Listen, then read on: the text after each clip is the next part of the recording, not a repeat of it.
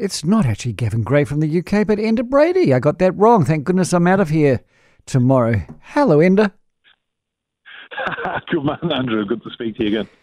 Um, happy birthday to Queen Elizabeth, who is 96 years of age. I've just I just saw a photograph actually on the TV screens that are in our studio, and uh, it's the official photograph, and it's the Queen, and she's holding two brilliantly white horses. So does it take two horses to hold up the Queen these days?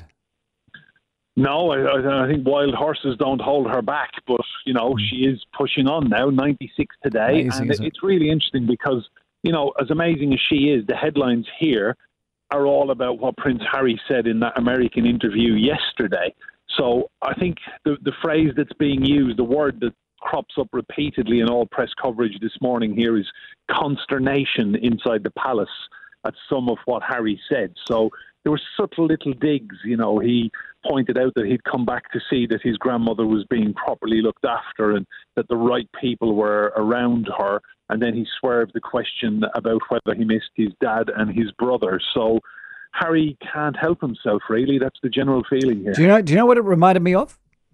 Uh, that was Diana's brother, Earl Spencer, who said pretty much the same thing at Diana's funeral. You may remember, where he made coded references to worries about who was surrounding the boys. In other words, he was talking about the family. And now here, here's Harry, all these years later, saying kind of the same thing, eh? Yeah, I mean, look, I think if you look at Harry's situation now, I think he frustrates people in the UK because huge song and dance and a big kind of flouncy departure in a huff two years ago, announcing that they didn't want publicity and they don't like the press here and they don't want to be in the royal family.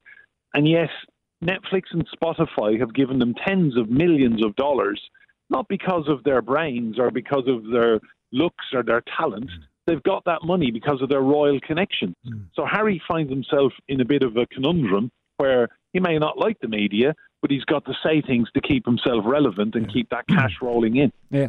And he may not like the family, but he's a member of the family, and that's the reason why he's getting all the money anyway. Yes, it's a, it's a terrible conundrum. I feel for him.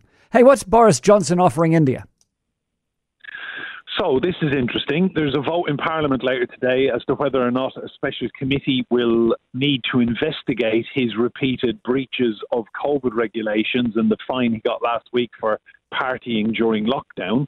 So a very convenient time to get out of the UK. He's gone to India to meet Narendra Modi, and it's all about a trade deal. So the bottom line is, post Brexit, Johnson needs a trade deal with India. A lot of money to be made there, and he has told reporters on the flight that his plan is to look at easing visa restrictions.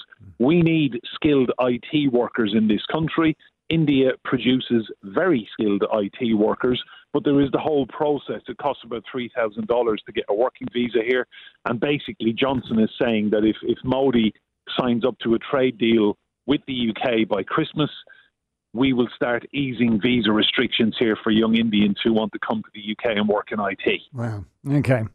Now, finally, um, the footy race that has gripped England. This is what I uh, Man City versus uh, Liverpool. I mean, they're just two superb sides.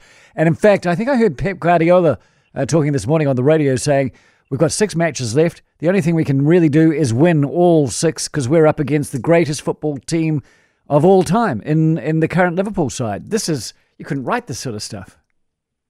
Yeah, it's wonderful. I'm a Liverpool fan, and I just can't see City slipping up. I mean, I was checking scores last night, hoping that against hope that Brighton might cause them some problems. They didn't. So there's one point in it. City are on top. They've played the same number of games. Liverpool have a few better goals in the bank, hmm. but ultimately it's going to go all the way. It really, really is, Andrew. And I think musical chairs now they don't play again at the same time on the same day until the final game of the season, May 22nd. so it's um yeah, it's it's literally change every other game now. But it's wonderful to see, and they are two phenomenal teams. But uh, I've been a Liverpool fan since I was what three or four years of age. Um, it's just great to see that we are back in Europe, in England, Yes. and um, watch this space. Oh, yeah, yeah, yeah. So what was it today? Was it 4 0 against Man United? Was it? Did I see that?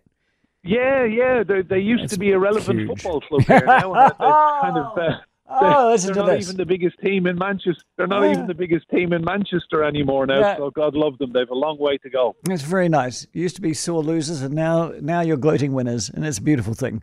Hey, Enda, um, yeah, th- th- tomorrow's my last day doing the show until July. I'll do a week in July. I've got another week in October, but uh, it's been lovely talking to you over the last two months. So all the very best, eh? Oh, back at you. Thanks, Andrew. Lots of love, mate. Ta-ra.